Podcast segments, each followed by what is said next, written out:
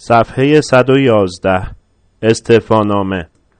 ریاست محترم اداره جلیله ثبت آمار و احوال. جسارتا با تقدیم این عریضه به خاک پای مبارک از حضور انور تقاضا دارد. به هر ترتیبی شده استعفای این حقیر را از شغل شریف تصدی بایگانی قبول بفرمایید. شاید لازم باشد جنابالی که در واقع ولی نعمت و پدر روحانی این جانب هستید از علت استعفای این بنده با خبر باشید. بدین علت مصدع اوقات شریف شده به اطلاع می رساند که دیگر کارت به استخوان پوسیده این کارمند فقیر رسیده و زندگی به چنین صورتی دیگر برایم مقدور نیست. بنده یا هر فلک زده دیگری چگونه می‌تواند در حالی که تمام دنیا کمر قتل او را بستهاند با راحتی کامل به خدمت اداری ادامه دهد؟ حقیقت امر این است که بدبختی من از آن روزی شروع شد که زن بیچارم به علت بیماری سرطان مسانه دار فانی را ودا گفت و مرا در این دنیای بی پدر و مادر تنها گذاشت و رفت.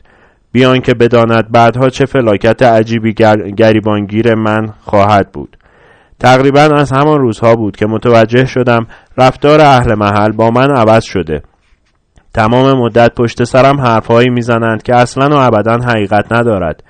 این تهمت ها روز به روز بیشتر می‌شد. یک روز مرا مفتخور و کلاش صدا می کردند یک روز جسارت می شود تهمت ناموسی به من می بستند و روز دیگر که من مثلا جاسوس اجنبی ها هستم. البته در نظر بگیرید که هیچ وقت خیلی راحت جلوی روی من چنین چیزی نمی گفتند بلکه من خودم حس می کردم بالاخره بعد از پنجاه سال زندگی آدم چیزهایی را می‌فهمد و حدس می‌زند. یک روز تصمیم گرفتم که بالاخره از شخصیت خودم به طور جدی دفاع کنم و می‌خواستم قبل از همه مسبب اصلی را پیدا کنم که کردم و آن شخص ملعون بقال سر کوچه من بود. من همیشه می‌دیدم که او با چه نگاههایی مواظب من است و هر وقت از جلوی دکه خراب شدهش رد می شدم صدای غریبی را پشت سر خودم می شنیدم که می گفت خانه بیشرف دزد دقل جاسوس اجنبی. و من همیشه دندان روی جگر میگذاشتم و چیزی نمی‌گفتم. تا اینکه یک روز برگشتم و یقهاش را گرفتم و پیش از اینکه بخواهد چیزی بگوید دو سیلیه محکم به صورت و چند مشت حسابی روی دنده هایش کوبیدم و به داد و هوار آن بی پدر و مادر عده زیادی جمع شدند و چنان قشقرق مزهکی رو به راه شد که آن سرش پیدا نبود. البته می‌دانید که جماعت خدا چگونه در همچون مواقعی از آب گلالود ماهی می‌گیرند. در آن موقع شروع کردن من بدبخت را دست انداختن که اوهای امو چی از جون این بابا می‌خوای؟ خل دیوونه. مفتخور احمق جاسوس اجنبی. و فحش و بد و بیراه جماعت چنان بود که بنده فرار را برقرار ترجیح دادم و حتی تا ساعتهای متمادی که در اتاق خود قایم شده بودم پچپچ همسایه ها را از در و دیوار می شنیدم که مرتب لعن و نفرین و ریشخند و فحش و فضیحت بود که نصار من می کردن. روز بعد که سر کار می آمدم متوجه شدم تمام همسایه ها از در و دیوار یا از پنجره های باز به بیرون خم شدند و دارند مرا تماشا می کنند. و این کار را نه همان روز بلکه روزهای متمادی نه تنها صبحها بلکه هر وقت که من از کوچه رد می شدم تکرار می کردند و بدتر از همه در گوشی حرف زدن ها خنده های آهسته و بیجا بود که مرا از کوره به در می برد و من چه کار می توانستم بکنم جز اینکه از خانه بیرون نروم یا حتی برای آب دادن گلهای باغچه کوچکم منتظر شوم شب به نصفه برسد. اما هیچ کدام از این کلک هایی که من می‌زدم فایده نداشت. خصومت همسایه ها روز به روز به همه سرایت می کرد حتی در بیرون از کوچه و محله خودمان هم من امنیت نداشتم. در صف اتوبوس داخل مغازه ها پیاده روها در اداره چند صدای عجیب و غریب انگار از داخل یک شیپور مسی تکرار می کردند مفت خور احمق. جاسوس اجنبی دنیا را از شهر خودت خلاص کن. و من چگونه می توانستم دنیا را از شهر خودم خلاص کنم؟ مفت نخورم که نمیخوردم. جاسوسی نکنم که من کجا جاسوس بودم؟ به کی و برای کی جاسوسی می کردم جاسوسی کی را می کردم من اصلا تا امروز که امروز است نمی‌دانم اجنبی چه رنگیه چه شکل و حیبتی داره. و بدین ترتیب در یک مسئله عجیبی گیر کرده بودم و خلاصی هم نداشتم و از طرف دیگر روز به روز صداها مبهمتر و عجیب غریبتر می شد چه خنده های رنگ و وارنگی که نمی شنیدم وسط تابستان در و پنجره را می بستم سرم را زیر لحاف و زیر بالش قایم می کردم خیال می کنید فایده داشت؟ اصلا. گاهی وقتها که دیگر تحملم تمام می شد بلند می شدم راه می رفتم راه می رفتم دور اتاق می چرخیدم گاه حتی شروع به دویدن می کردم اما صداها، فحشها و تهدیدها بیشتر و بیشتر می شد تا جایی که سرگیجه و حالت تهوع پیدا می کردم و در گوشه می افتادم. بدین ترتیب خواب برای من حرام شده بود. درست چند ماه پیش بود که این سر و صداها به آنجا رسید که با عجله خود را به پشت بام رساندم و شروع به نعره و داد و فریاد کردم که از جون من چه می‌خواهید ادهی به پشت بام ریختند با تعجب مرا نگاه کردند به خیالشان که با آن قیافه ظاهری و حق به جانب می توانند خودشان را پیش من تبرئه کنند به هر راهی که فکر بکنید اندیشیدم خلاصی ممکن نبود ولی روزهای بدتر از لحظاتی شروع شد که یک روز متوجه شدم همه حرفهایی که می‌زنند درباره من صدق می کند. هیچ دلیل و برهانی هم لازم نبود. من یک جاسوس مفتخور احمق کثیف بی پدر و مادر و خائن بودم که لنگم هیچ کجای دنیا پیدا نمی‌شد. و اون وقت یک چیز تازه‌ای پیدا شد. صداها دیگر در وجود خودم بود. فحشها را خود من به خودم می‌دادم و خودم بودم که پدر خودم را در می آوردم. فقط یک راه نجات برایم باقی بود یک راه امید و آن این که شاید روزی اتفاقی پیش بیاید و یک نوع آشتی در درون خودم حاصل شود به آرامش برسم و همین مسئله بود که تحمل خیلی چیزها را برایم آسان می کرد مثلا سنگ پراندن بچه ها را یا فحش و مسخره بازی بزرگترها را. میشنیدم که همه پشت سرم مرا دیوانه می‌خوانند و من با خودم می‌گفتم حق دارند. آنها که از دنیای تو بیخبرند چه انتظار بیهوده ای داری؟ اما من اشتباه می کردم زیاده از حد خوشبین بودم. زیاده از حد به مردم ملعون حق می دادم می‌دانید چرا؟ درست یک هفته پیش در خانم به صدا درآمد و من بدون هیچ فکر و خیال قبلی رفتم و در را باز کردم. یک مرتبه پسر بزرگ جناب سرهنگ همسایمان پیدا شد که یقه من را گرفت و گفت بابا جانم فرمودند که بیاین خونه ما. و پیش از اینکه من بتوانم چیزی بگویم یا حتی اعتراضی بکنم دو سه نفر از توی تاریکی پیدا شدند و دست و پای مرا گرفتند و چند لحظه بعد من لخت و پتی در سالن بزرگ جناب سرهنگ بودم که عده زیادی خانم آقا سر پای نشسته با خنده های بلند و کشدار مشغول تماشای بنده بودند. یکی از آنهایی که دست و پای مرا گرفته بود با خنده فریاد زد جناب سرهنگ به امر شما مجرم دستگیر و به خدمت آورده شد. همه تکان خوردند و هر کس هر کاری که داشت زمین گذاشت و جلو آمد. البته به عرض برسانم که کاری هم نداشتند. منظور حقیر این بود که جامها را زمین گذاشتند و جلو آمدند و در یک چشم به هم زدند دور من حلقه زدند. روبروی من جناب سرهنگ ایستاده بود که سینه صاف کرد و گفت بسیار خوب بسیار خوب بالاخره دیدی که به چنگ ما افتادی. ریاست محترم باور بفرمایید که در تمام دوران زندگی پرادبار خود چنان ساعت وحشتناکی نداشتم. و چنان لرز شدیدی مرا گرفته بود که کم مانده بود قالب توهی کنم. و همین حال من باعث شد چند نفری به خنده بیفتند و احیانا دلشون به حال من بسوزد. چرا که در آن موقع خطیر آقای جلو آمد و با مهربانی خاصی به من گفت شام میل کرده اید؟ و خانمی که چند قدم عقبتر ایستاده بود و داشت تکه گوشتی را به نیش می‌کشید گفت برین کنار خودم می‌خوام بهش غذا بدم. اما نره جناب سرهنگ همه را سر جای خود نشاند. برین کنار. شما به یک مجرم دیوانه ای که شبها خواب و استراحت را به همه حرام کرده می‌خواین غذا بدید؟ من همین الان می‌خوام محاکمه را شروع کنم. آقایان بفرمایید سر جای خود بنشینید. خانم ها دستور می‌دهم ساکت باشید. در یک چشم به هم زدن همه سر جای خود نشستند. غیر از جناب سرهنگ که با قدم های بلند در اتاق بالا و پایین می‌رفت و هایش را تاب می‌داد. یک مرتبه که جلوی من رسید ایستاد و با فریاد پرسید متهم خود را معرفی کن. و من با ترس و لرز خود را معرفی کردم. این جانب محمد علی ذره متصدی بایگانی ثبت و احوال خدمتگزار واقعی و بدبخت تمام هموطنان گرامی. سرهنگ گفت بله بله خدمتگزار واقعی و بدبخت. خوبه خوبه. شما یک ساعت پیش مشغول چه کاری بودید؟ من جواب دادم بنده در منزل خودم بودم. سرهنگ پرسید برای چی نره میکشیدید؟ من گفتم نره نمیکشیدم قربان ناله می‌کردم. سرهنگ فریاد زد دیگه بدتر مرتی که. مگر دیشب شما نبودید که در پشت بام ایستاده بودید و به تمام مقدسات فحش می‌دادید؟ من جواب دادم من به مقدسات فحش نمی‌دادم. من به آنهایی فحش می‌دادم که به من فحش می‌دادند سرهنگ نره کشید تو غلط می‌کردی مرتی که یا الدنگ؟ به دستور کیو کدام عامل اجنبی چنین کاری می‌کردی؟ در جواب گفتم هیچ کس به من دستور نداده بود قربان. خودم اشتباهی مرتکب این عمل شده بودم. سرهنگ در حالی که باد به گلو انداخته بود گفت همیشه و همه کار تو اشتباه بوده. اصلا خودت اشتباهی هستی. وجودت اشتباهیه. یک مرتبه شستم خبردار شد که جناب سرهنگ حتما آشی برای من پخته. و الا هیچ وقت چنین قاطع حکم نمی کرد حقیقت این است که به دست و پا افتادم و با التماس گفتم شما راست میگین حضرت اشرف حق به جانب شماست. منو تصدق بچه هادون بکنین. فدای همه این خانم ها و آقایان بکنین.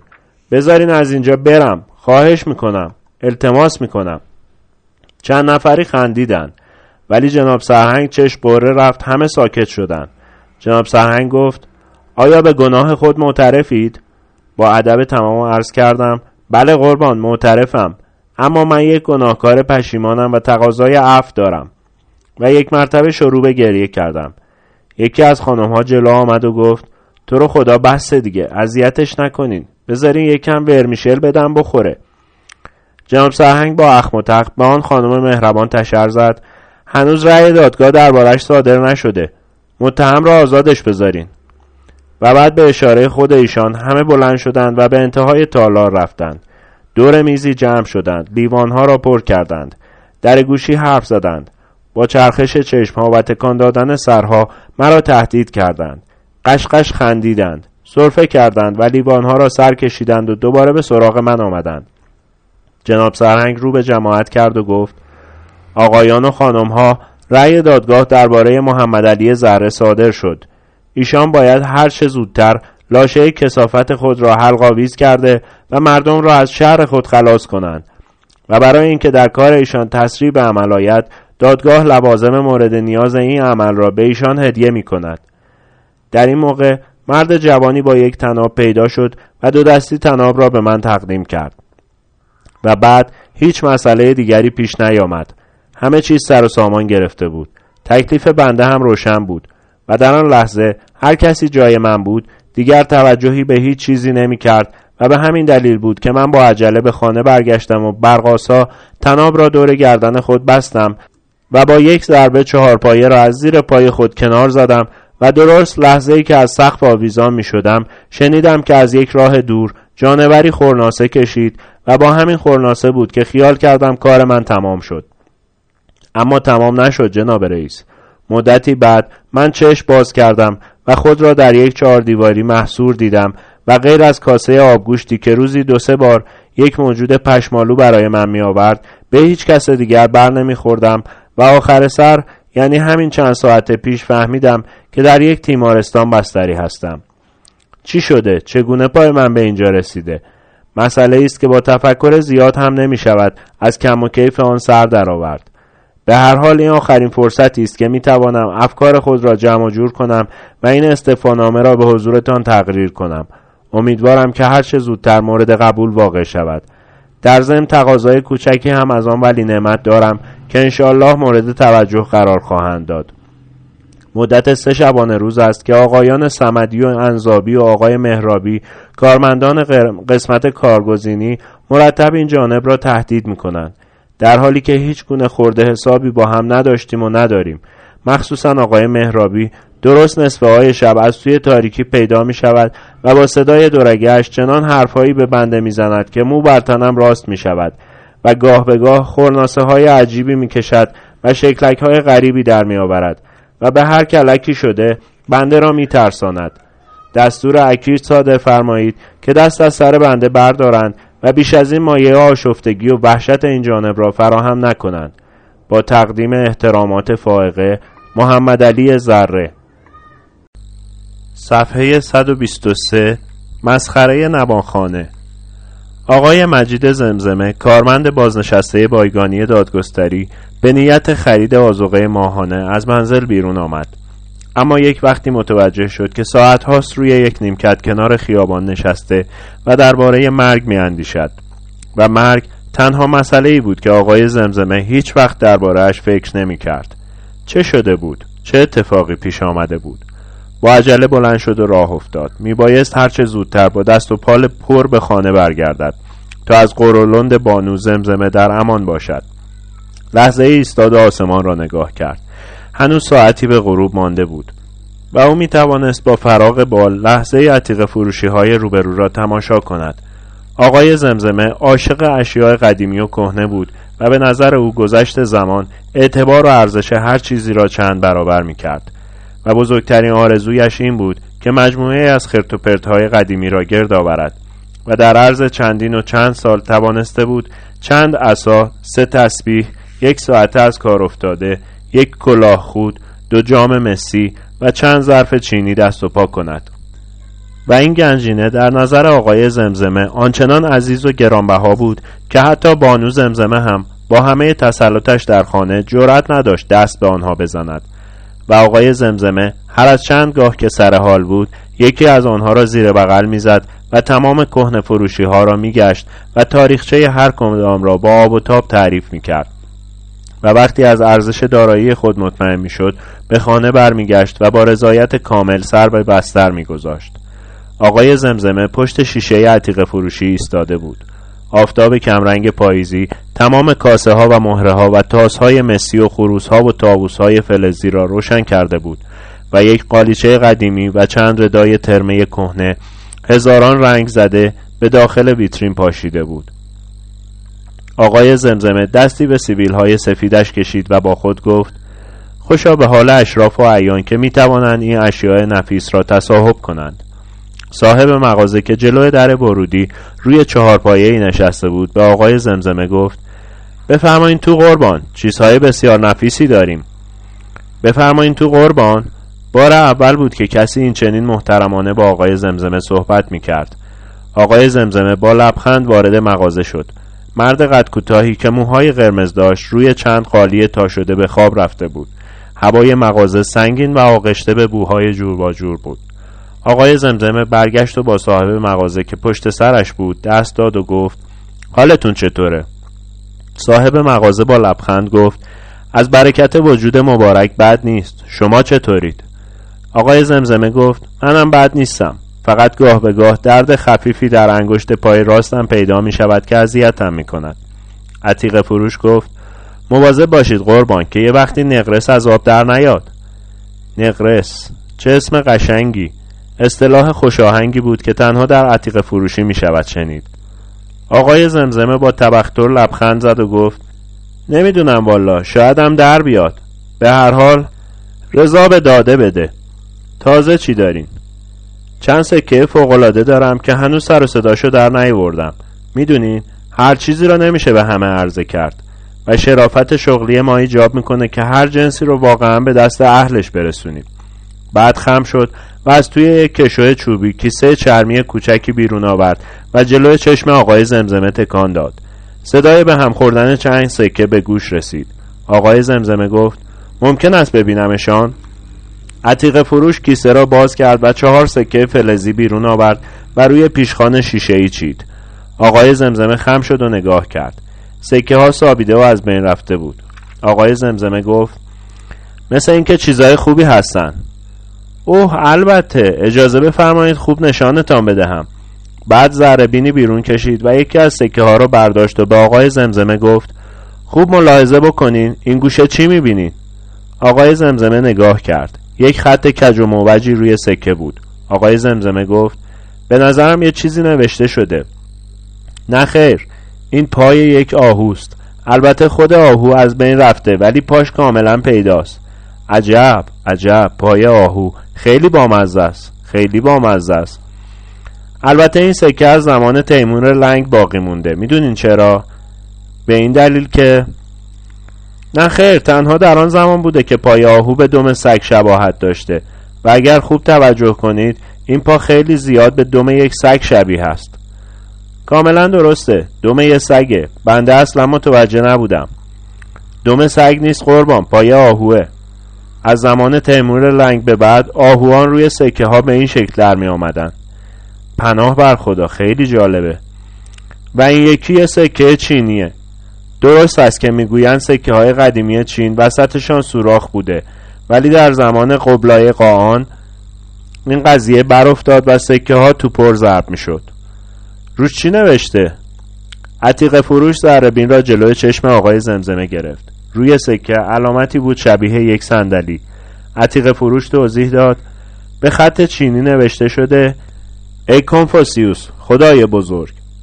البته اطلاع دارید که کنفوسیوس یکی از خدایان معتبر چینی ها بوده که به شکل اجده پای دیوار بزرگ چین می نشسته و بر چین اصلی و ولایت فرماز حکم روایی می کرده عجب عجب. راستی اینا چند تمام می شود شما که غریبه نیستید. بفرمایید بنشینید یه چایی خدمتتان بخوریم و در ضمن اینا رو برای سرکار بسته بندی کنم.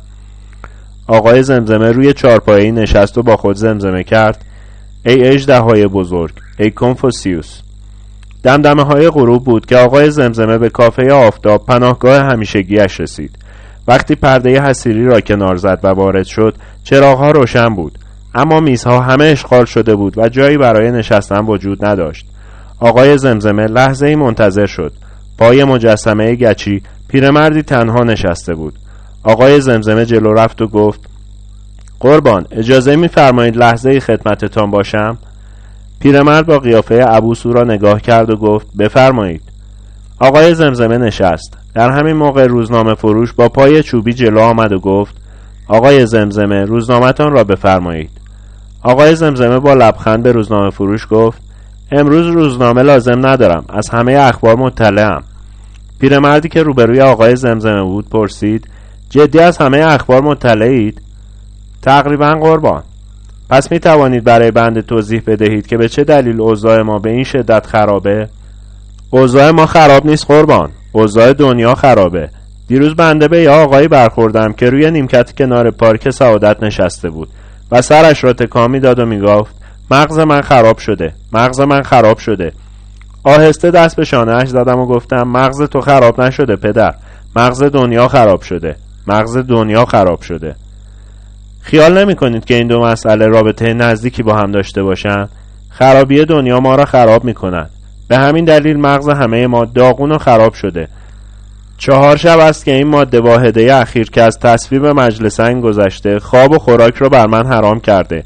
هیچ آرامشی در خود حس نمی کنم سرم گیج می رود سفرام زیادتر شده و همیشه منتظرم چاه چاه بزرگی زیر پایم باز شود و کارم ساخته شود.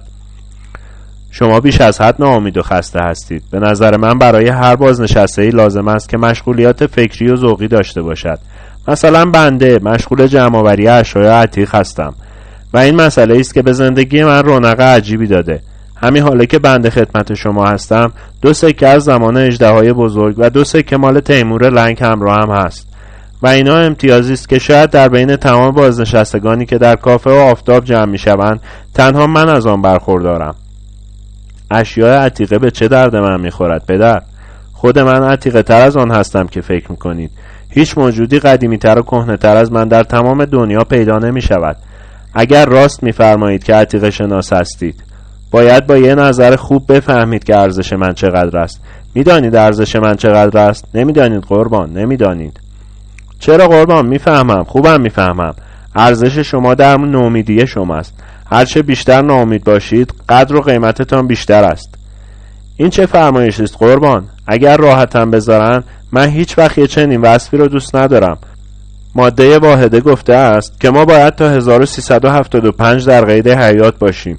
به چه دلیل می‌خواهند این همه ما را معطل کنند؟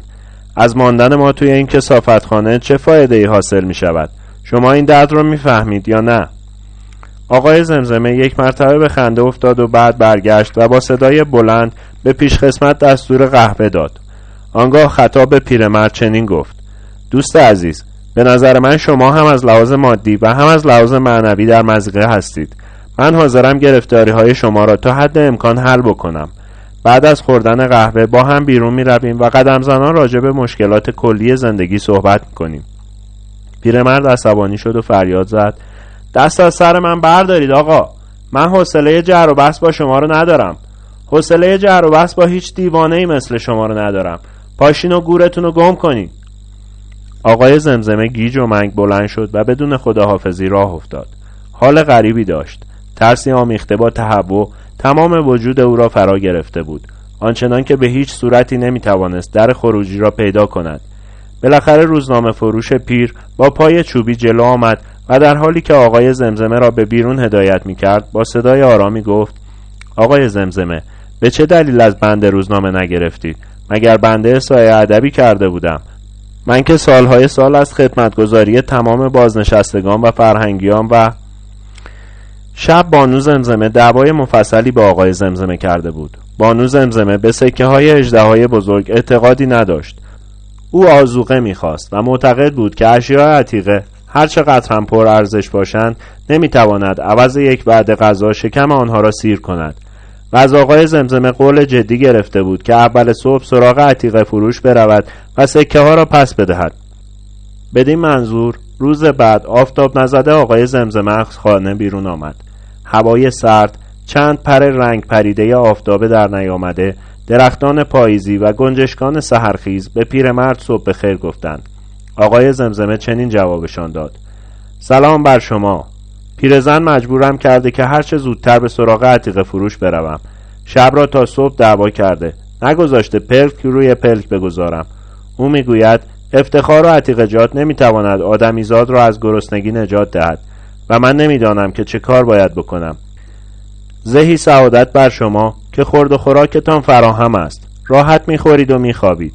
کرایه منزل و مخارج اضافی هم ندارید بدین ترتیب قدم زنان وارد باغ ملی شد آفتاب تازه شکوفه کرده بود و بوی رطوبت مطبوعی از همه جا بلند بود برگ های زرد پاییزی با اولین نفس های صبح دعوت حق را لبیک اجابت می گفتند و دانه دانه پایین می آمدند و پیش پای آقای زمزمه سر به خاک سیاه می گذاشتند. روی یکی از نیمکت ها پیرمردی نشسته بود و چرت می‌زد.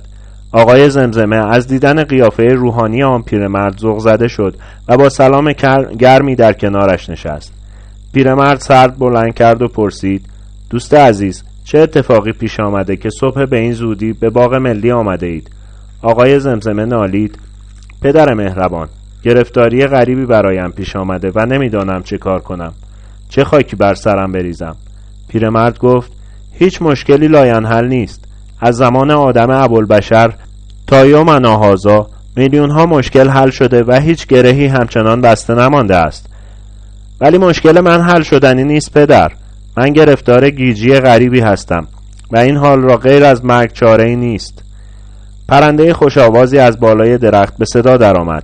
پیرمرد به بالای سرش اشاره کرد و گفت میشنوی چه می‌گوید؟ میشنوی؟ او بزرگترین مژده عالم را از سروش غیب به تو میرساند. پس با این حساب گرفتاری مالی و معنوی این جانب حل شدنی است حتما چنین است. ولی بد نیست برای محکم کاری به یکی از آقاها متوسل شوی. بلد نیستم پدر. نمی‌دانم چگونه باید دست به دامنشان برسانم. بسیار خوب. من این کار را در حق تو انجام می دهم بلند شو راه بیفتیم که زمان به سرعت در گذر است و فرصت زیادی نداریم. هر دو بلند شدند و از باغ ملی بیرون آمدند. آفتاب عالمتاب بر همه جا پهن شده بود. انگار که از زمان خلقت تا آن ساعت در این عالم مرغ فقر پر نگشوده است. همه جا امید و روشنایی بود. از همه جا آوازشان می‌دادند. آقای زمزمه در حالی که دست دوست تازهش را به دست گرفته بود خطاب به گنجشکایی که بالای سرشان پرواز می‌کردند چنین گفت. خدا حافظ دوستان بالاخره راه نجاتی پیدا شد و فرشته رحمتی مرا از بدبختی رهایی بخشید. شاد باشید و زمزمه خوشبخت را هیچ وقت فراموش نکنید.